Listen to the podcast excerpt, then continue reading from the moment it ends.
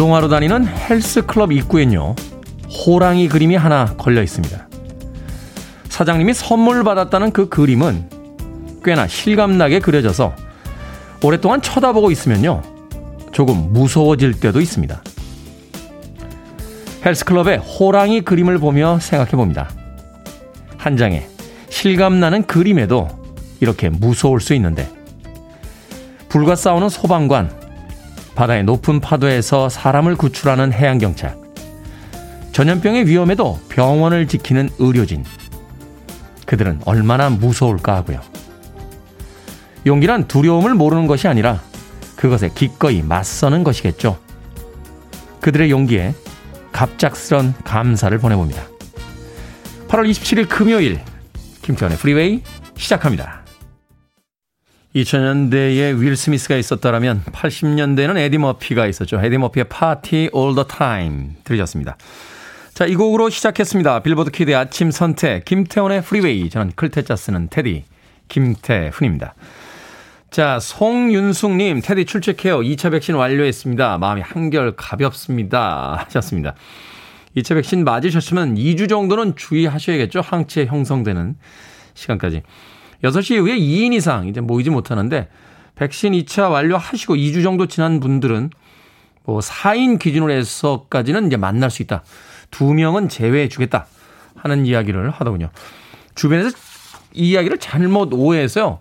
2차 백신 맞은 사람들은 뭐 5명이든 10명이든 다 만나도 되는 줄 알고 계신 분들 계신데 제가 알고 있기로는 2차 백신을 완료하신 분이라고 할지라도 전체 인원수가 4인을 넘으면 안 되는 거로 알고 있습니다. 송윤숙님. 강민조님, 테디 좋은 아침입니다. 안정님, 잘생긴 테디 안녕하세요. 시원한 아침입니다. 라고 선선해진 네, 아침 날씨 기분이 좋다고 문자 보내주셨습니다. 8897님, 방학 마치고 출근하는 교사입니다. 한 달 정도 못 들었는데요. 프로그램 살아남았나요? 디데이를 말씀 안 하셔서요. 네. 왜 뒷북을 치시는 겁니까? 네, 한 달, 한 달 동안 방학, 아, 즐기시는 동안 세상은 멈춰 있을 거라고 생각하셨습니까? 가끔 왜 그런 경우 있죠? 어, 어디 장기간 떠나 있거나 휴가를 갔다 온 뒤에도, 어, 나 없는데도 세상이 잘 돌아가고 있나? 라고 생각될 때가 있는데, 8897님 방학 즐기고 계시는 동안, 네, 세상엔 많은 일들이 있었습니다. 예, 프로그램은 살아남았고요. 이제 D-더 이상 이야기하지 않습니다. 편안하게 즐겨주시길 바라겠습니다. 아, 2인 이상 모임 금지가 아니죠. 3인 이상 모임 금지죠. 그러니까 2명까지는 모임이 가능한 거죠. 네. 예전에 참 이상, 이하, 이거 학교 다닐 때 배웠는데 막상 실전에서 쓰려고 하면 헷갈릴 때가 가끔 있습니다. 자, 청취자분들의 참여 기다립니다. 문자번호 샵 1061, 짧은 문자는 50원, 긴 문자는 100원, 콩으로는 무료입니다. 여러분은 지금 KBS 2라디오 김태훈의 프리웨이 함께하고 계십니다. KBS 2라디오. Yeah, 김태훈의 프리웨이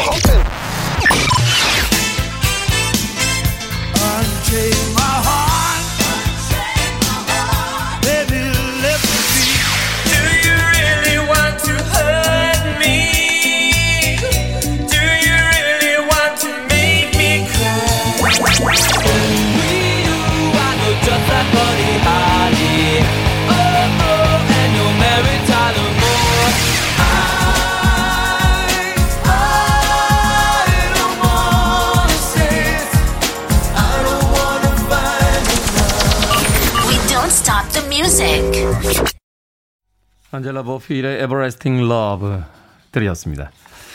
4459님, 새우를 택배로 시켜 소금구이를 집에서 해먹는데 새우 껍질 깐다고 제 입에 들어오는 건 하나도 없네요. 아들이나 남편이나 까는 족족 자기들 입으로만 넣습니다. 왜 그럴까요? 정말. 하나 정도는 줄 수 있잖아요. 하나 정도. 엄마 하나 드세요. 어, 아니면 여보, 당신도 하나 먹어. 이게 어려워? 에? 4459님, 아침부터 마음 상하셨다고. 예. 내몸 내가 챙겨야죠. 어, 까셔서 본인이 드세요. 예. 아들하고 남편이 이렇게 기다리시면 왜? 손이 없어? 직접 까먹어. 라고 하시면서 4459님. 네. 김윤정님. 40년 넘게 양쪽에 난 덧니로 지내오면서 늘 가지런한 치아가 부러웠습니다. 밥 먹고 확인 안 하면 주먹만한 고춧가루가 껴서 이쑤시개는 필수였죠. 오늘따라 남편에게 더 늦기 전에 교정을 하고 싶다. 라고 했더니 그러면 저의 매력이 사라지는 거라네요. 심쿵했습니다. 또 낚이셨네. 또 낚이셨어. 남편, 그럴 수 있죠. 예, 매력이 사라지기 때문에 그럴 수도 있겠습니다만, 순간적인 판단을 했을 수 있습니다. 순간적인 판단을 했을 때, 교정하게 되면 여러 가지 복잡한 문제들이 생기지 않습니까? 일단 또 치과의 치료를 또 받으러 가셔야 되고, 치료비가 또 이제 발생이 되고요. 또 치료를 받는 동 이게 이제 교정 치료 받는 게 그렇게 쉽지가 않아요. 이게 당겨지고 막 이렇게 하기 때문에 제 주변에도 이 교정 받으시면서 막 짜증 내시는 분들 저도 몇 번 봤어요. 예. 그러니까 그런 여러 가지 어떤 복합적인 상황을 순식간에 계산하신 뒤에 아니야. 그럼 당신의 매력이 사라지기 때문에 나는 원치 않아. 이런 멘트를 날렸을 수 있습니다. 야, 고수신데요. 이런 남편분하고 사시는 건 정말 복입니다. 예, 끊임없이 기분을 좋게 해주지 않습니까? 예. 뭐 진심, 진심이 분명히 섞여 있죠. 섞여 있음에도 불구하고 이렇게 말할 수 있는 분이 많지 않은데, 김현정님. 네.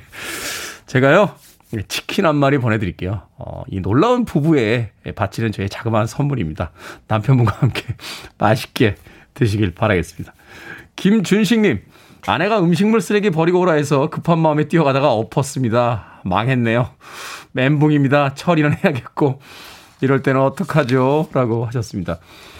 자, 이럴 때 정신 바짝 차리셔야 됩니다. 아, 눈치 보시면서 음식물 쓰레기 엎었어 라고 하면 또 따발총, 따발총? 따발총도 약간 옛날 표현이죠. 어, 속사포? 요즘 제가 이렇게 단어를 고르게 돼요. 옛날 사람 티 안 내려고. 하여튼 아내분의 잔소리가 계속해서 이제 이어질 텐데 이럴 때는 표정 관리가 중요해요. 집에 이렇게 들어가셔서 음식물 쓰레기 버리고 왔어? 라고 하면 어, 가다가 엎었어. 여기 청소할 거 없나? 하면서 담담하게, 담담하게 하셔야 아내분도 별일 아니구나. 이렇게 생각하시지. 어, 내가 나가다가, 아, 그걸 엎었네? 이러면 당신은 도대체 뭘 잘하는 게 있어? 라고 어, 한 번만 쓰겠습니다. 또 따발총 같은 네, 잔소리가 이어집니다. 그러니까 김준식님 정신 바짝 차리십시오. 뭐라도 하나 드려야겠죠? 네, 김준식님께 마트 상품권 드리겠습니다. 여보, 내가 음식물 쓰레기를 없는 바람에 마트 상품권을 얻었어. 라고 이야기해 주시면 되겠습니다. 아침부터 또 우리 종족들의 빌런화가 진행이 되고 있군요. 자, 콩으로 들어오셨는데요. 샵 1061로 이름과 아이디 다시 한번 보내주셔야 저희가 모바일 쿠폰 보내드릴 수 있습니다. 김윤정님, 김준식님. 짧은 문자는 50원, 긴 문자는 100원입니다. 컬처 클럽입니다. Do you really want to hurt me?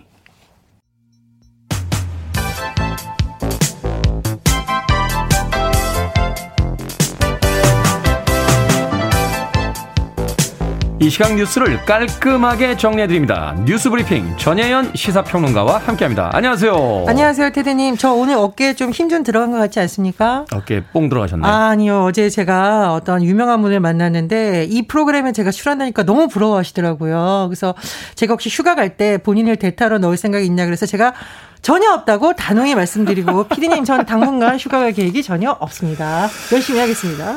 그러니까요. 어, 어, 어, 아울러서 저도 센터장님께 당분간 휴가 계획 없습니다. 열심히 하겠습니다. 여튼 많은 분들이 이 프로그램 들으면서 기분이 좋아지신다고 하니까요. 저도 좀 어깨에 힘이 들어갔습니다. 저 대신 감사하다는 인사 꼭 네. 전해주시길 부탁드리겠습니다. 자, 한국 도 왔던 아프가니스탄 협력자와 그 가족이 어제 한국에 도착했습니다. 이송작전 이름이 이제 miracle이었다라고 해서 화제가 됐는데 자, 기적같은 이송작전 소식 좀 전해주시죠. 예, 정말 miracle, 기적처럼 아프가니스탄인들에게 새 희망을 주고 싶다. 이런 염원이 담겼던 작전명이라고 하는데요. 네. 군사 작전처럼 굉장히 긴박하게 진행이 됐다라고 해요. 그리고 전 이 과정에서 굉장히 감동을 받았는데 한국 대사관 직원들이 카타르로 철수한 상태였잖아요. 그렇죠. 근데 이 중에 몇 명이 다시 카불 공항에 들어갔습니다. 왜냐하면 현지인들을 탈출시키는 과정에 준비를 해야 되니까요. arrange, 그 arrange라고 하죠. 말하자면 이제 거기서 여러 가지 문제를 그렇죠. 해결해야 되니까. 해결해야 되니까 이분들이 들어가셨고 한 300명 정도 태운 버스가 공항에 도착하는 것이 굉장히 어려운 관건으로 봤는데 다행히 그 미군 도움을 받아서 검문소 통과해서 잘 여러 가지 거쳐서 드디어 378명 아프가니스탄 협력자와 그 가족들이 탄 수송기가 어제 인천 공항에 도착했습니다. 나머지 13명 정도도 이제 비행기 타고 곧 들어올 것으로 지금 알려지고 있고요. 들어온 인원 중에 100명이 영유아라고 하네요. 아이들이더라고요. 네, 10세 이하가 46%입니다. 그래서 공개된 사진이라든가 영상을 보면 어린아이가 웃으면서 엄지 손에 척 든 모습이 있는데 제가 빙글에 웃음이 나왔어요. 아, 이 아이들은 부모님하고 비행기 타는 것을 또 즐겼을 수도 있겠다. 이런 그렇죠. 생각이 들었고요. 어, 또 이제 방역 절차를 거쳐야 돼요, 이분들이. 그래서 공항에서 이제 뭐 음성 절차 이런 걸 다 거친 뒤에 음성이 확인이 되면 오늘 오전에 충북 진천의 국가공무원 인재 개발원으로 이동을 하게 됩니다. 그렇다면 앞으로는 어떻게 되냐? 일단 법무부에서 단기 비자를 발급을 하고요. 그러면 최장 90일간 체류할 수 있습니다. 네. 이후에 장기 체류 비자로 전환을 하고요. 그 이후에 임시 생활 단계를 거치면 취업이 자유로운 거주 비자가 발급이 되게 됩니다. 그런데 정부에서 이번에 이분들에게 특별한 명칭을 부여했죠. 특별 기여자로 한 것입니다. 사실 그 앞에서 이제 특별 공로자라고 했었잖아요. 네, 그렇습니다. 음. 그런데 이게 뭐 앞으로 뭐 조금 더 정리가 될 것으로 보이는데 사실 이 해외에서 이거 굉장히 높이 평가했다라고 해요. 난민이라는 용어를 쓰지 않고 특별 기여자로 쓴 거 굉장히 품격 있게 들린다라고 네. 국제 인권 단체에서 칭찬을 했는데 정말 한국에서 너무 세심하게 배려해 줘서 감사하다라는 표현을 제했다고 하는데 다만 법적으로는 지금 특별 기여자에게 거주 비자를 발급하는 내용이 법적으로 정비가 되어 있지 않다고 합니다. 음. 그러니까 법적으로는 난민 인정자, 우수 외국인, 외국인 투자자만 이 발급 대상이기 때문에 법무부에서는요. 외국인 특별 기여자로 비자 대상을 확대하기 위한 시행령도 지금 개정하는 작업에 들어가고 있다라고 합니다. 어, 다만 우리 정부에서는 아프간 난민을 추가로 수용할 계획은 아직까지는 없다고 밝혔어요. 그리고 현재 들어온 분들에 대해서는 뭐 생계비 지원, 교육에서 난민보다 강화된 지원을 하겠다고 밝혔는데요. 어쨌든 아이들이 웃으면서 들어온 모습을 보면서 많은 분들이 또 감동을 받았는데 네. 이분들이 들어오는 과정에서 고생하셨던 우리 대사관 관계자 분들에게도 또 많은 박수를 보내 야 될까 싶지 않습니다. 네. 그 대사관 관계자분들께서 카불로 다시 돌아와서 이 특별 기여자분들 비행기에 태울 때 그 사진도 굉장히 인상적이었고 떠나실 때 그런 이야기 했다라고 하죠. 반드시 다시 돌아오겠다. 예, 그 과정을 또 미라클이라고 하시는 분들도 많던데요. 예, 네. 가슴이 찡한 소식입니다. 국격이 높아진다는 그런 생각도 듭니다. 자, 어제 한국은행 금융통화위원회가 기준금리 인상했습니다. 최저치였던 0.5에서 이제 0.25 오른 0.75까지 이제 올리게 된 건데 지난해 두 차례 금리를 낮춘 바 있었죠. 초저금리 시대 이제 마감이 되면서 금리가 올라간다니까 또 걱정하시는 분들 굉장히 많은데요. 예, 오늘 조간신문의 제목이 너무 잘 뽑았어요. 저문다 초저금리 시대 시작됐다. 이자 낼 걱정. 아. 이 제목에 많은 내용이 들어가 있습니다. 일단 네. 초저금리 시대 막을 내렸습니다. 금리 올랐고요. 금융통화위원회에서 왜 이런 결정을 내렸을까? 여러 가지가 있는데 일단은 가계 부채가 최근에 너무 급증했고 네. 또 아파트 값이 너무 오르고 있기 때문에 이런 증가세나 오름세를 좀 둔화시키기 위해서는 금리를 조정해야 된다라는 주장이 계속 나왔다고 하고요. 이주열 한국은행 총재도 이번 금리 인상 배경으로서 이런 점을 언급하기도 했습니다. 따라서 빚내서 집 사고 영혼까지 끌어모아서 뭐 대출받고 이런 거 앞으로 어려워질 것이라는 전망이 나오고 있죠. 빚을 영투 어려워진다 이런 전망이 나오고 있는데 또 한 가지 궁금한 점이 있을 거예요. 그럼 금리가 앞으로는 어떻게 될까? 음. 지금 금융권에서 조심스러운 전망이 나오고 있는데요. 10월이나 11월쯤에 혹시 더 올릴 수도 있다 이런 전망이 나오고 있습니다. 그런데 말씀드렸듯이 금리가 인상이 되면 좋은 분들도 있겠지만 서민층이라던가 이미 금리에 대해서 부담감이 있는 사람들은 굉장히 이게 부담이 될 수 있다라는 걱정이 나오고 있어요. 이게 부채가 있는 사람들 입장에서는 지금 이자로 돌려줘야 될 돈이 훨씬 더 늘어난다는 이야기. 그렇죠. 대출 금리가 뭐 1% 저인 포인트 인상되면 이자 부담이 11조 8천억 원이 늘어날 수 있다라는 분석도 아. 나오고 있으니까요. 아, 서민들의 부담은 또 가중될 우려가 제기되고 있습니다. 그리고 한국은행에서 GDP 성장률과 소비자 물가 상승률도 발표를 했는데요. GDP 국내 총생산 생산 성장률 전망치 4%로 유지되는데 그 주된 이유 중에 하나가 수출 호조 정부의 재난 지원금이고요. 다만 소비자 물가 같은 경우에는 원유나 원자재 가격이 상승하고 있기 때문에 네. 기존 1.8%에서 2.1%로 올려 잡았습니다. 다 올라가고 있군요. 뭐 미국에서도 그 연방준비은행에서 뭐 테이퍼링 이야기가 나오고 음. 지금 이자율 올리겠다라는 이야기가 나오니까 좀 지켜봐야 될 것 같습니다. 자, 정부가 어제 비상경제중앙대책본부 회의 열어서 추석 민생안정대책 발표했습니다. 국민지원금 지급 내용이 있는데 좀 짧게 정리해 주십시오. 예, 국민 88%에 1인당 25만 원씩 지급되는 내용이고요. 추석 전에 지급하기 시작해서 다음 달 말까지 90% 이상 지금 마치겠다는 겁니다. 그리고 신용카드 캐시백, 그러니까 2분기 월 평균 사용액보다 3% 이상 더 쓰면 초과액의 10%를 돌려주는 방안인데요. 다만 이 내용은 방역 상황을 고려해서 10월 소비분부터 적용할 예정이고요. 또 소상공인을 위해서 추석 전후에 41조 원 규모의 신규 대출 보증 지원을 추진하겠다고 정부는 밝혔습니다. 네. 자, 오늘의 시사 엉뚱 퀴즈 어떤 문제입니까? 예, 앞서 아프간인의 국내 이송 작전 소식 드렸습니다. 그런데 작전 중에 작전 하면 인천 상륙 작전인데요. 자, 시사 엉뚱 퀴즈 나갑니다. 유엔군 사령관 이 사람이 한국전 당시에 인천에 상륙하는 유엔군과 한국군의 연합작전으로 열세였던 전세를 역전시켰습니다. 암호명 크로마이트 작전인 인천 상륙 작전을 성공시킨 이 사람은 누구일까요? 참고로 이 사람 동상 인천에 있습니다. 네. 1번 맥아더, 2번 보디빌더, 3번 아웃사이더, 4번 다스베이더. 자, 정답 아시는 분들 지금 보내주시면 됩니다. 재밌는 오답 포함해서 총 10분께 아메리카노 쿠폰 보내드립니다. 유엔군 사령관인 이 사람은 한국전 당시 인천에 상륙하는 유엔군과 한국군의 연합작전으로 열세였던 전세를 역전시켰습니다. 암호명 크로마이트 작전인 인천 상륙 작전을 성공시킨 이 사람은 누구일까요? 1번 맥아더, 2번 보디빌더, 3번 아웃사이더, 4번 다스베이더 되겠습니다. 문자번호 샵 1061, 짧은 문자 50원, 긴 문자 100원, 콩으로는 무료입니다. 뉴스 브리핑 전혜연 시사평론가와 함께했습니다. 고맙습니다. 감사합니다.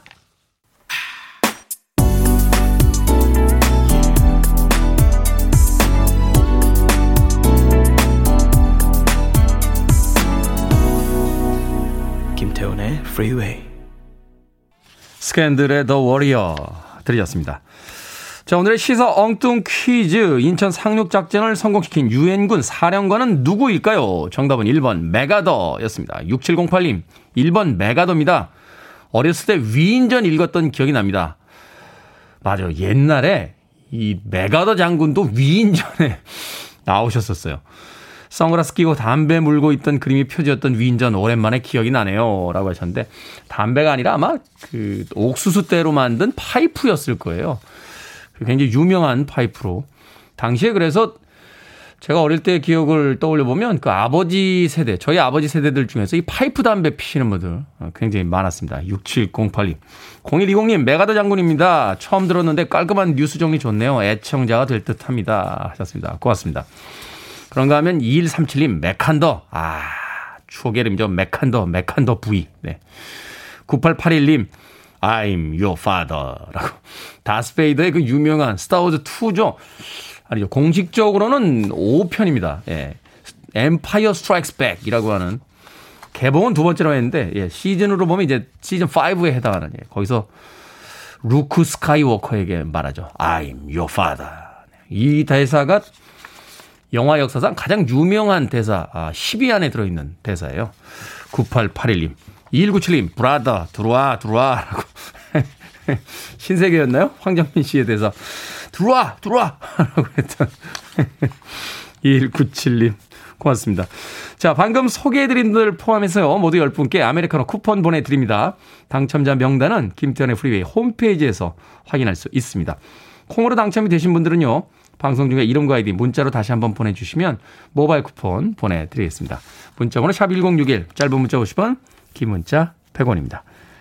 자, 김보매님과 아, 김영애님의 신청곡 조커커 Unchain My Heart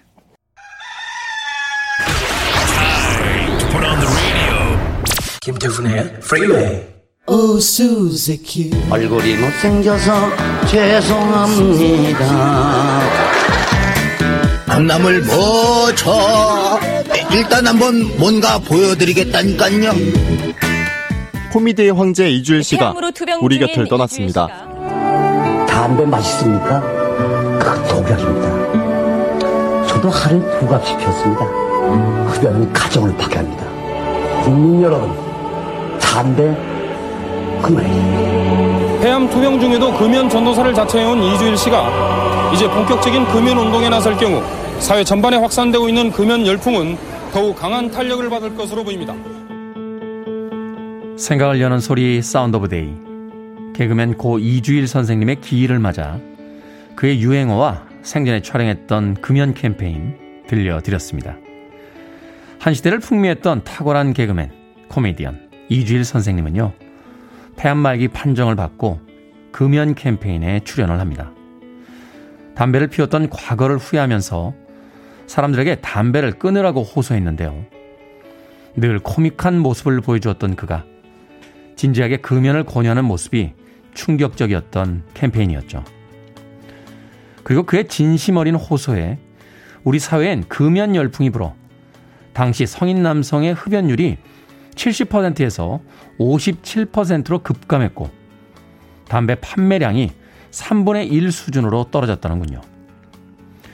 금연운동의 귀한 공로로 그는 사후에 국민훈장 모란장을 받기도 했습니다.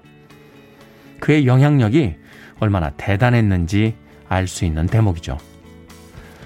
언제나 화려한 조명을 받았던 그가, 언제나 무대의 주인공이었던 그가 투병 중인 자신의 모습을 드러내는 것이 쉽지만은 않았을 텐데요. 자기처럼 후회하지 않도록 부디 건강을 챙겨달라는 그의 말이 그래서 더 진심으로 다가왔는지도 모르겠습니다. 공익을 위한 그의 마지막 행동이 그가 준 웃음만큼이나 새삼 위대하게 느껴집니다. You're listening to one of the best radio stations around. You're listening to 김태훈의 Freeway.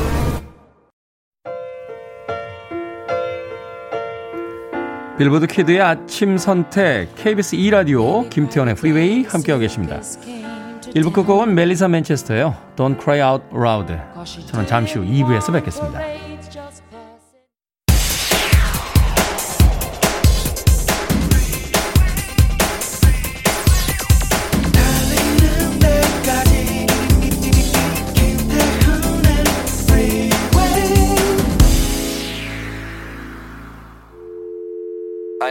Your arms around me. I need to feel your touch.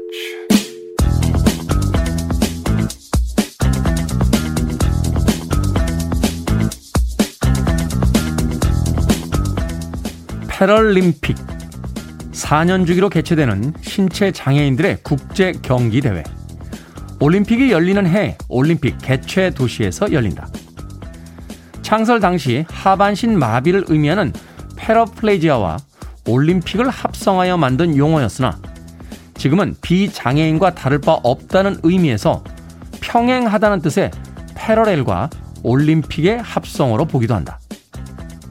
고대 올림픽의 발상지인 그리스가 가장 먼저 입장하는 올림픽과 달리 패럴림픽 개막식에서는 참가국의 알파벳 순서대로 입장한다.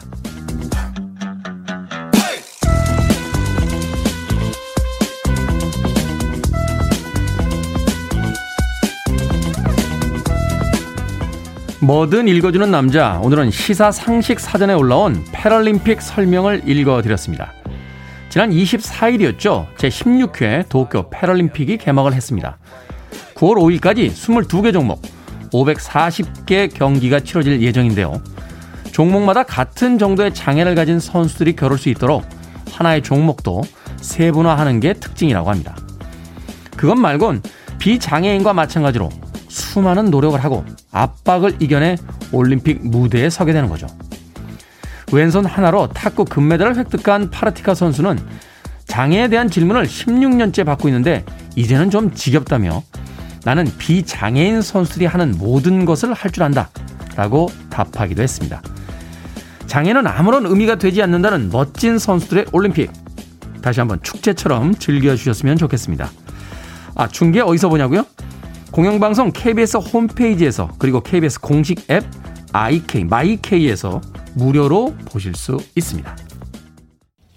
백스트리트 보이스의 We've Got It Going On 이 곡으로 김태훈의 프리웨이 2부 시작했습니다.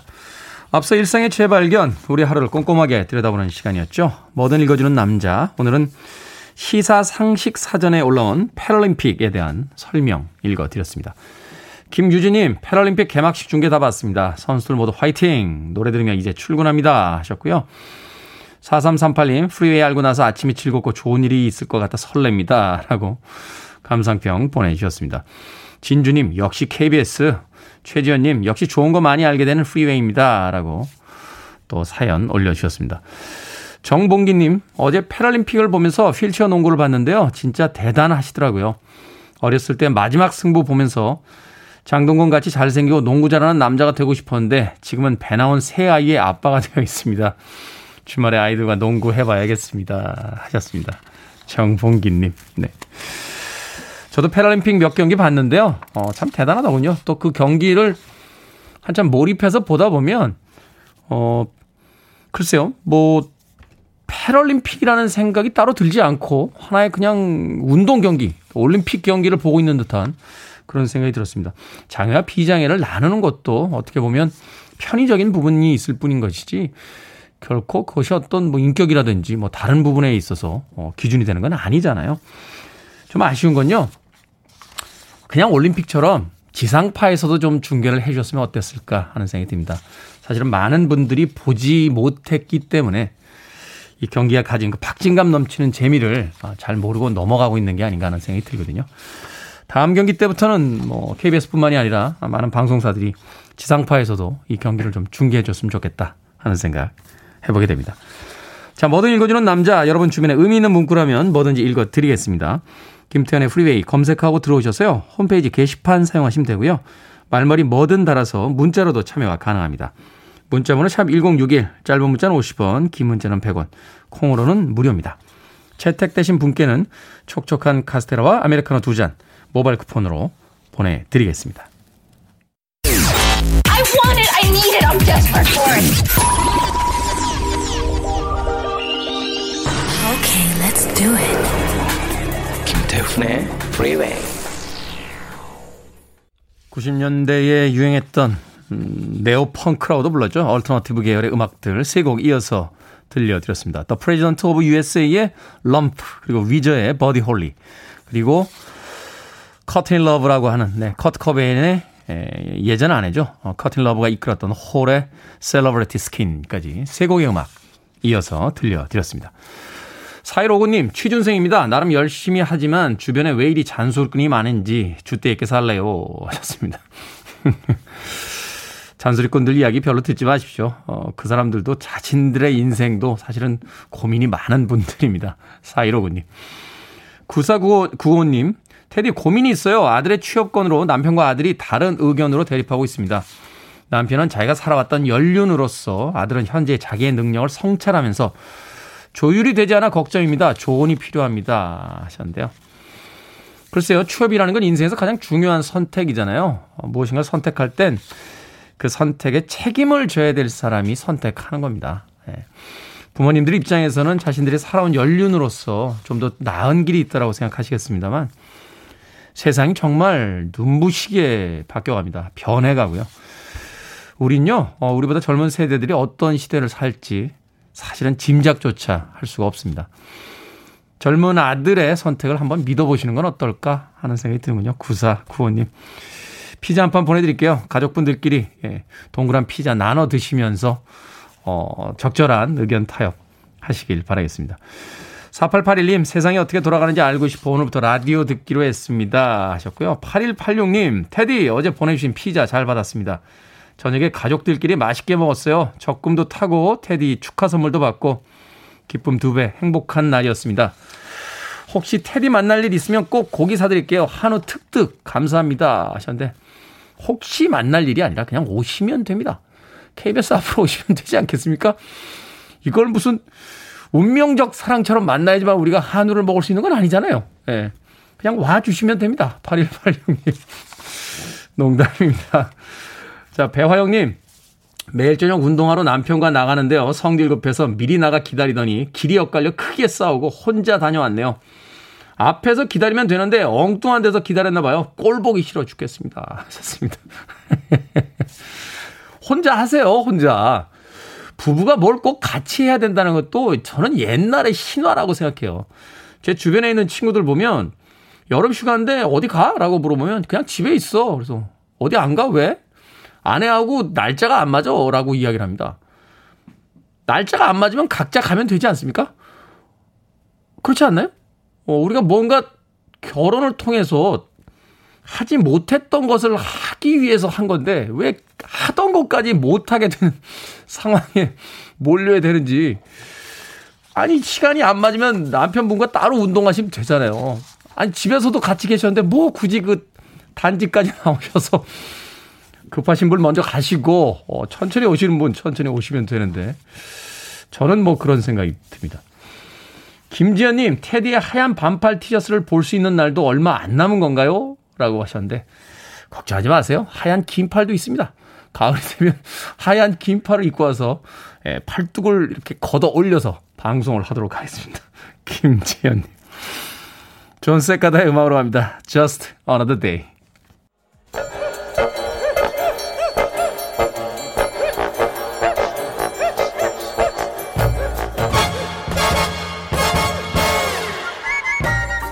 온라인 세상 속 촌철살인 해학과 위트가 돋보이는 댓글들을 골라봤습니다.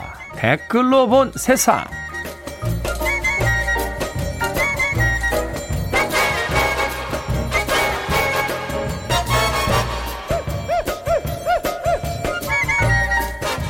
첫 번째 댓글로 본 세상. 한 배달원이 SNS에 올린 영상과 글이 비난을 받고 있습니다. 이 배달원 엘리베이터에서 페트병에 든 콜라를 마구 흔드는 영상을 찍었는데요. 영상에는 비 오는 날 시켜 먹네 라는 문구까지 써 넣었습니다. 비 오는 날 배달하는 게 힘들어서 고객이 탄산 음료를 열 때 넘쳐 흐르도록 힘수를 부려놓은 건데요. 여기에 달린 댓글들입니다. 장소진님, 정직하고 성실한 배달원 분들 얼굴에 먹칠 좀 하지 마세요. 지성님, 아니 누가 보면 돈 안 받고 심부름 간 줄 알겠어요. 비 오는 날 일하기 싫을 수 있죠. 아, 그러면 다른 일 찾으시면 될 텐데. 배달시키는 사람들이 없다면 결국 하지 못할 일이죠. 스스로 그만두기보단 일이 없어서 해고되는 게 낫다는 뜻일까요? 가끔은 정말 이해하지 못할 사람들이 참 많습니다.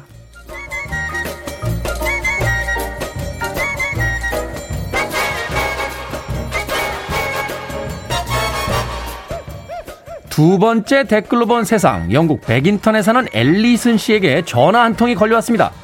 이름을 밝힐 수 없는 VIP가 탄 헬기가 정원 뒷마당에 착륙해도 되게 하는 요청이었는데요.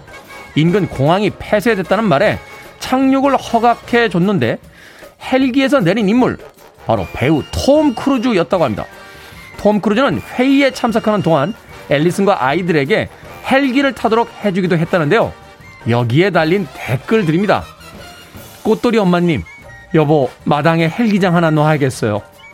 이현중님, 봄선생, 우리 집 마당도 비어 있습니다.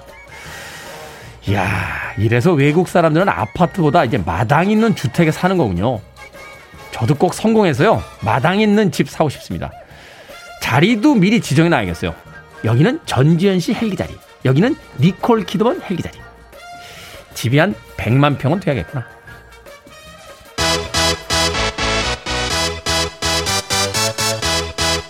아니 왜 웃어요? 내가 성공할 거라는 걸 안 믿는 거야? 네. 투 언리미티드입니다. Get ready for this.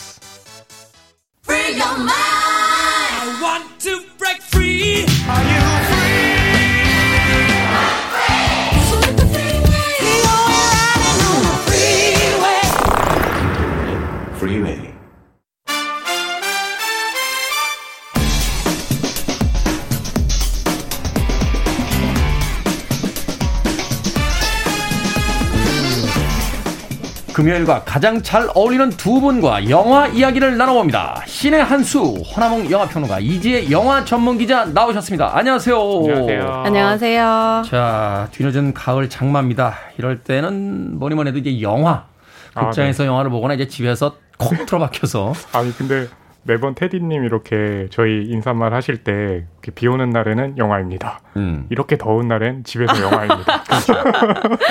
그렇죠. 뭐 금요일엔 영화죠. 틀린 말은 아니죠. Always 영화. 아, 네, 그렇죠. 언제나 영화처럼. 맞아요. 아, 그러네요. 아, 시작부터 저한테 지금 디스하시는 겁니다. 아, 네. 하도 지금 네. 뭐 당해가지고 오늘 아침에 미리 공격해야 되겠다. KBS 라디오 역사상 그 시작과 동시에 DJ를 디스하는 패널은 네. 그렇게 많지 않거든요. 어, 저 다음 주부터 못 나오나요? 음, 고려해 보도록. 두분 보기 좋네요, 네. 아, 보기 좋습니까? 네. 네. 자, 오늘의 영화 8월 18일에 개봉한 올드입니다. 네. 올드. 극장에서 지금 많이 화제가 되고 있는 영화 중에 한 편인데 두 분의 평점부터 들어보도록 하겠습니다. 자, 허남웅 영화 평론가. 네.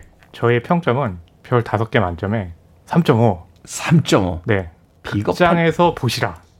만약에 안 가신다고 하면 굳이 보내드리진 않겠다. 음. 아, 그러니까 네. 제가 항상 이야기 드려요. 늘 가장 비겁한 평점이 저기 잠깐만요. 3, 3점에서 3.5 사이 가장 비겁한 평점이라고. 아, 아니요. 저에게는 굉장히 좀 좋은 영화예요. 좋은 영화. 3.5 네. 나오기 힘들죠. 극장에 가서 볼 만한 높은 점수죠. 네. 네. 극장에 가서 볼 만한 가치가 있는 영화다 라고 네. 이야기 해 주셨습니다. 자, 제가 신뢰하는 이지의 영화 전문이십니다. 저는 별 3개입니다. 굳이 3개. 극장 가서 보실 필요는 없고 아. 집에서 보셔도 괜찮다. 음. 한 번쯤 보시는 건 나쁘지 않다. 하지만 강력 추천은 아닙니다. 말하자면 이제 다음 약속을 향해서 가는데 시간이 3시간 정도 떠 있는데 마침 고개를 돌릴 때 오른쪽에 극장이 있으면 들어가서 아. 봐도 된다. 아, 아, 그 정도는 뭐 괜찮다. 그 정도 안 됩니다. 안 됩니다. 안 됩니까? 굳이 시간을 내서 가야 되는.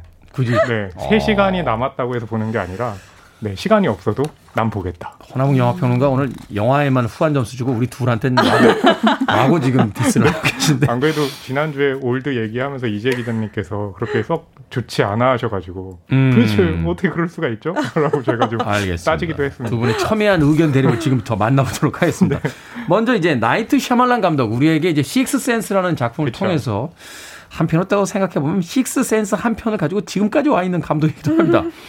자, 이 새로운 개봉작 올드 네. 어떤 줄거리인지 좀 소개해 주시죠. 네, 주인공은요. 어, 네 명이 짝을 이룬 가족입니다. 아빠, 엄마, 그리고 아직 그 10살이 되지 않은 딸과 아들인데요. 네. 리조트에 갔다가 갑자기 리조트의 어떤 관계자가 아, 우리 사유지에 굉장히 좋은 해변인데 거기로 여행 가는 게 어떠냐고 이렇게 유혹을 하는 거예요. 그래서 음. 그곳을 가게 됩니다. 의사 가족하고 또 몇 가족이 해서 가는 여러 가족이 가는군요. 그렇죠.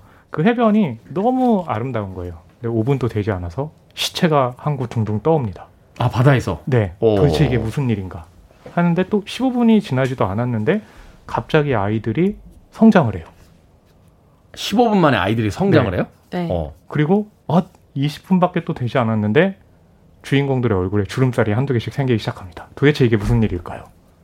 를 알아가는 게 바로 이 올드의 줄거리입니다. 아, 저 순간적으로 깜짝 놀랐어요. 저한테 지금 답을 내놓으라고 하시는 줄 알고. 네. 도대체 무슨 일입니까, 이게? 그렇죠. 어, 말하자면 이제 아주 짧은 시간에 네. 사람이 나이를 먹어가게 되는 건가요? 그렇죠. 어, 이게 근데 원작이 있는 작품이라고요? 네, 원래 프랑스 graphic novel인 Sandcastle이라는 작품인데 그 나이트 샤말란 감독이 아버지의 날에 세 딸들이 아빠에게 선물한 그 종종 이렇게 뭐 음악이나 새로운 만화책 이런 것들을 선물을 한다고 해요. 네. 그때 선물로 받았는데 이야기가 너무 sensational하잖아요. 네. 이 설정에 매료가 되어서 영화로 만들기로 했는데 이 원작 같은 경우에는 열린 결말이에요. 엔딩이 아, 꽉 닫히지가 않았어요. 네, 어. 그래서 상상의 여지를 펼칠 수 있는데 그래서 나이트 샤말란 감독은 이번에 영화 올드에서 이 엔딩을 자신만의 엔딩으로 완벽하게 마무리 짓기 위해서 다른 아이디어를 냈는데 저는 사실 그 아이디어가 이 이야기에서 잘 조응하고 있는가 그리고 음. 결말에 약간 좀 허무함을 좀 주기도 하거든요. 그래서 음. 이 엔딩에서의 좀 그런 약한 부분들 때문에 제가 3점을 드리지 않았나 이렇게 아, 생각합니다. 지금 허남웅 영화평론가 옆에서 이제 제가 막 드릉드릉하고 계시네요. 네. 동의할 수 없다 이런 생각입니까? 그 의견에 반댈세. 아 반댈세. 네. 예. 두 분 영화 어떻게 보셨는데 그럼 얘기를 좀 정리를 좀 해주시죠. 뭐 저는 굉장히 좋게 봤고 항상 샤말란의 영화는 저는 다 좋아해요. 뭐 레이디 인 더 워터나 네 라스트 에어벤더를 제외하고는 대부분 아. 아, 나는 저는 그것들까지도 포함 포용하신다고 하셔서 그거는 안 좋아하는데. 어, 그렇죠. 근데 저는 라스트 에어벤더는 뭐 이제 극장에서 내려 내린 한참 내린 영화니까 망작이었죠 망작. 아, 네. 네. 어, 저는 오늘 샤말란을 어, 네. 어, 굉장히 지금 치켜 세우려고 왔는데 음. 제가 라스트 에어벤더 얘기하는 바람에 갑자기 네. 분위기가 안 좋은데 샤말란은 좀 저는 굉장히 좀 평가 절하를 받는 감독 중에 한 명이라고 생각을 해요. 아. 네, 아까 이제 테디님께서도 말씀하셨지만 식 스 센스의 반전 한 편으로 아직도 우려먹고 있는 이라고 이제 말씀 주셨는데, 네. 근데 저는 그 이후에만도 뭐 사인이라든지 언브레이커블이라든지 항상 사람들이 아 그래 이번엔 반전으로 얼마나 놀래킬까에만 집중을 하다 보니까 그 샤말란이 갖고 있는 장점들을 캐치를 못하는 거죠. 그러니까 가령 올드 같은 경우도 시간마다 사람들이 변화가 일어나는데 그 음. 연출 같은 경우는 정말 그 한 장면 한 장면마다 그 변화가 계속 생기니까 정말로 눈을 뗄 수가 없는 거죠. 그러네요. 촬영상으로 이게 쉽지는 않겠네요. 왜냐면 네. 씬 하나가 넘어갈 때마다 사람들이 계속 변하는 것들이 이제 보여야 되니까. 사건들이 어. 계속 발생을 하고 거기다가 또 중요한 건 이제 저는 반전 같은 경우가 어 그래도 나름 이 맥락이 있는 거예요. 그러니까 샤말라는 그냥 놀래키려는 게 아니라 지금 해변에서 벌어지는 이상한 일에 그래도 논리를 잡아가지고 이제 반전을 제공을 하는데 이제 스포일러라서 얘기를 못 하는 거죠 네. 반전에 대한 식센스의 반전 같은 게 처음부터 다시 보게 만들잖아요. 음. 네, 근데 이 영화는 반전을 통해 가지고 결국에 그렇다면 이렇게 빨리 늙는데 그럼 인생의 삶의 끝은 죽음인가? 하지만 그 죽음을 우리가 끝이라고 할 수 있을까?에 대한 질문을 던지거든요. 음. 이제 그게 반전이라기보단 그러니까 질문을 이제 딱 던져준다. 그래서 전 좋다. 음. 네. 그런 생각, 거죠. 생각해보면 저도 언브레이커블이나 뭐 최근에 이제 글라스 같은 작품도 아, 뭐 그렇게 뭐 걸작이라고까지 생각 안 합니다만 그래도 재밌게 봤던 기억이 그렇죠. 있고 또 식센스 같은 경우는 엔딩을 보고 나서 다시 네. 처음부터 보면 아 기가 막히게 딱딱 맞아 떨어지잖아요. 어, 엄청나게 이걸 굉장히 잘 만든 스위스 시계처럼 만들어 놨구나. 아, 뭐 이런 네네. 스위스 시계. 이것도 옛날 표현인데. 아, 네. 그렇죠. 자, 이 위지의 영화 전문 기자는 어떻게 이 영화 보셨기 때문에 세 개를 주신 겁니까? 어, 저도 나이트 샤말란 감독 좋아하고 그가 가지고 있는 그 독특한 색깔들을 사랑을 하는데 네. 어, 이 영화에서 그 시간이 공포가 된다는 상황을 굉장히 잘 연출을 한 것만은 확실한 것 같아요. 음. 그 모두가 사람들은 죽자 있잖아요. 그리고 내가 죽는다는 것도 알고 있고 매일매일 죽음에 가까이 가고 있는데 그것에 대해서 왜냐면 아직 멀었다고 생각하니까 잘 인지를 못 하는데 죽음이 바로 몇 시간 뒤에 온다라는 것을 확실하게 인지한 상황에서 사람들은 어떻게 반응하느냐 여기에 따라서 다르게 반응하는 다양한 사람들이 이제 보여주면서 질문을 던진다라는 그 점은 좋았어요. 당신이 죽을 때 마지막에 어떤 얼굴을 할 것이냐 음. 다양한 인물들을 통해서 나라면 어떻게 할까 이렇게 생각하게 만들거든요. 근데 그 과정에서 이 신비한 곳 미스터리한 일이 일어나는 그 현상의 뒷면을 사실 너무 미스터리하지 않게 음. 풀어 나가서 저는 오히려 조금 어, 앞에서 시간과 죽음에 대한 얘기들을 아주 폭넓은 우화처럼 펼쳐 나가다가 마지막에 갑자기 현실로 끄집어내서 툭 흐름이 끊긴 느낌이었거든요. 음, 주제는 아주 멋지게 시작이 됐고 네. 그 출발은 아주 환상적으로 시작이 됐지만 그렇다면 뭔가 좀 더 깔끔한 마무리가 있어야 되는데 갑자기 결이 다른 어떤 현실적인 아, 네. 이야기로 일관성이 이어지면서. 좀 떨어지면서 아. 앞에서 잘 쌓아왔던 그 스릴러적인 재미가 금방 이제 뭐 뭐랄까 난 아직 영화의 여운에 적고 싶은데 음. 극장에 불을 탁 켜버린 느낌 그런 뭐, 느낌이 들더라고요. 멋진 가죽 점퍼인데 등 돌려봤더니 면으로 마무리하는 라이터 한번 딱 키면 네. 바로 타들어가는. 자, 음악 한곡 듣고 와서 영화 이야기는 계속해서 나눠보도록 하겠습니다. 누가 알겠습니까? 삶의 수수께끼를 이니그마입니다. Return to Innocence. 이니그마의 Return to Innocence 들으셨습니다.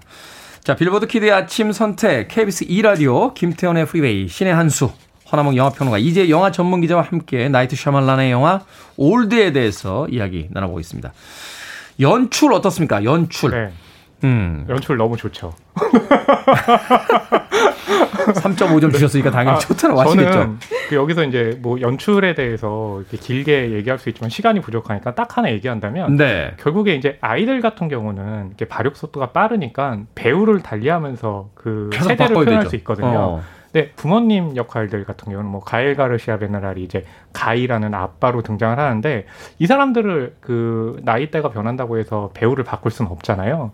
그렇죠. 이미 네. 성장이 끝난 어른들인데. 그렇죠. 그러니까 그 주름살이라든지 또 한편으로는 갑자기 이제 나이를 갑자기 먹으니까 눈이 안 보인다든지 그런 방식을 정말 이거 제가 봤을 때는 그러니까 이 컴퓨터 CG라는 것을 눈에 띄게 과시할 수도 있는데 과시하지도 않고 또 그 컴퓨터 CG의 도움을 받지 않으면서도 어떻게 나이듦을 표현할 수 있을까에 대한 아이디어가 굉장히 뛰어나거든요. 네. 이런 부분들이 굉장히 좀 좋은 연출이라고 생각을 해요. 그러니까 이 시간이 굉장히 빨리 가니까 사람들이 빨리 늙는다라고 했을 때, 어? 돈 많이 들어가겠는데 제작비 굉장히 많이 들어가겠는데 음. 라고 하지만 그 샤말란의 영화들은 대부분 보게 되면 뭐 라스트 에어벤더 같은 경우는 제작비가 굉장히 많이 들어간 영화이지만 샤말란은 네. 제작비를 너무 많이 주면 안 돼요. 어, 네. 맞아요. 그렇죠. 그러니까 올드 같은 경우는 그렇게 제작비가 많이 안 들어가는데 맞아요. 중요한 건 샤말란은 아이디어가 굉장히 뛰어나기 때문에 제작비가 많지 않아도 생각해 보면 네. 나이트 샤말란 감독의 영화들은 그렇게 큰 스케일의 영화들이 아닌데 그렇죠. 네. 맞아요. 계속해서 이렇게 연출을 하게 되는 이유는 그만큼 이제 흥행 네. 성적을 네. 거둬들인다는 이야기잖아요. 그럼요. 어, 본인 또 스스로도 그 제작비 안에서 그걸 오버하지 않고 수익을 벌어, 벌어들인다라는 것을 굉장히 중요하게 여기고 있다고 음. 늘 얘기하는 감독 중에 하나고. 영화가 산업이니까. 네, 네. 또 그 자기 스스로도 자기는 너무 많은 제작비를 주는 것보다 한계가 있는 게 나의 작업 스타일에 더 맞는다라고 야, 말하기도 하거든요. 쉽지 않은 이야기네. 네. 제가 한 국내 그 영화 감독 만났을 때 정말 네. 환상적인 장면들이 너무 많이 들어가 있어서 네. 어 이렇게 스케일을 크게 찍으셨어요? 라고 했더니 그 감독님께서 언제 또 이런 제작비를 주겠니? 아마 다음부터는 네. 나한테 이 제작비 안 줄 것 같아서 하고 싶은 거 다 해본다. 아, 네. 그럴 수도 있네요. 네. 그런 감독님도 계셨는데. 네. 사실 그 굉장히 중요한 어떤 그 연출이죠. 자신이 맞아요. 가진 어떤 한계 내에서 그걸 어떻게 표현해내느냐. 사실 그 음. 예술이라는 게 그렇잖아요. 한계 상황을 넘어가는 그렇죠. 과정 속에서 예술이 되는 거니까. 네. 맞아요. 어떻게 보셨어요? 어, 이제 전문 기자는? 저도 그 노화를 표현하는 방법들이 이게 공포로 잘 연결 지었던 것 같아요. 누구나 음. 늙지만 다 갑자기 예상치 못한 시간에 빨리 늙는다고 했을 때 어른 아이들은 성장을 하지만 어른들은 노화로 먼저 다가오잖아요. 그래서 아침에 뭐 아침에 눈 뜨는데 이렇게 팔자주름 깊게 펴 있으면 공포가 확 들잖아요. 네, 뭐 주름살도 주름살인데 뭐 눈이 안 보이게 된다거나 아. 귀가 안 들리거나 또 뼈가 이제 골다공증이 오니까 뼈가 부러지면서 그 모습이 굉장히 좀 기형적으로 보이면서 공포심을 자극을 하거든요. 음. 그런 시간과 노화를 이제 죽음의 어떤 서스펜스를 보여주면서 공포로 만들어준다라는 그 스릴러적인 장르물에서의 재미도 잘 살렸던 것 같아요. 그렇군요. 우리가 늘 죽음을 향해 달려가는 인생에 있어서 그 나이 들에 대한 어떤 잠재적인 공포 같은 것들이 있는데 그걸 어떻게 영상적으로, 이미지적으로 그렇죠. 표현해낼 것이냐. 거기서 이 나이트 샤멀란 감독의 연출력이 굉장히 돋보였다. 네. 하지만 별점은 3개다. 어, 결국 칭찬으로 마무리되네요. 인상적인 장면 하나씩만 짧게. 네. 저 같은 경우는 인상적인 장면이 나이트 샤말란 감독 영화의 특징은 뭐냐면 나이트 샤말란 감독 본인이 연기자로도 등장을 해요. 히치콕 감독처럼 꼭 나오더라고요. 거의 아, 모든 작품에 그렇죠. 나왔죠. 실제로 히치콕 감독의 특징들을 많이 가져오는데 이번 영화에서도 보게 되면 히치콕 영화 중에 이창이라고 있거든요. 네, 예, Rear Window 카메라를 통해 네. 가지고 네. 뭔가를 엿보잖아요. 예, 그런 장면에서 본인이 직접 등장을 합니다. 아. 그러니까 자신의 인장을 그렇게 찍는 거죠. 자기가 제임스 스튜어트다. 뭐 그런 식 제임스 스튜어트까지는 아니지만 내가 바로 히치콕의 적자다.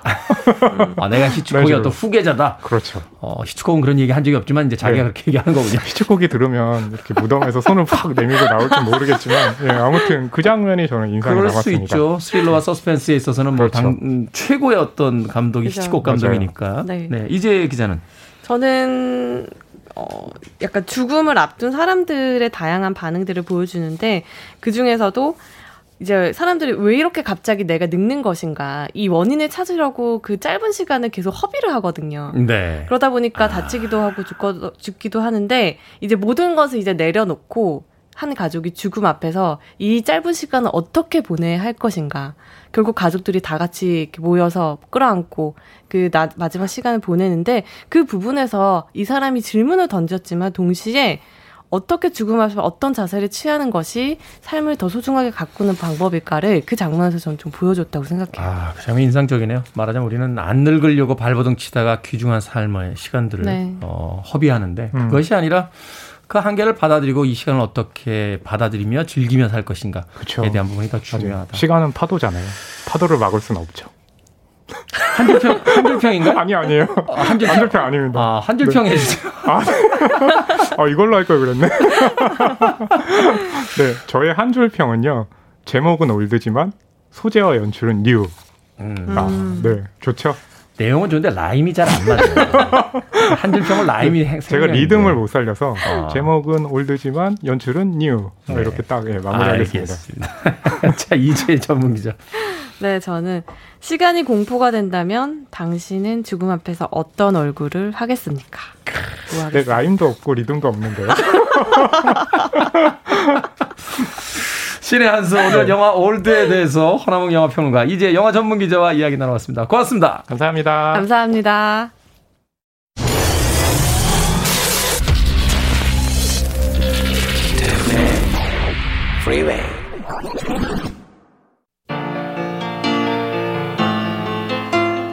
KBS 2라디오 김태훈의 프리웨이 오늘 방송 여기까지입니다. 오늘 끝곡은 폴 앙카와 오디아 코츠가 함께한 I don't like to sleep alone입니다. 편안한 금요일 아침 되십시오. 저는 내일 아침 7시에 돌아옵니다. 고맙습니다.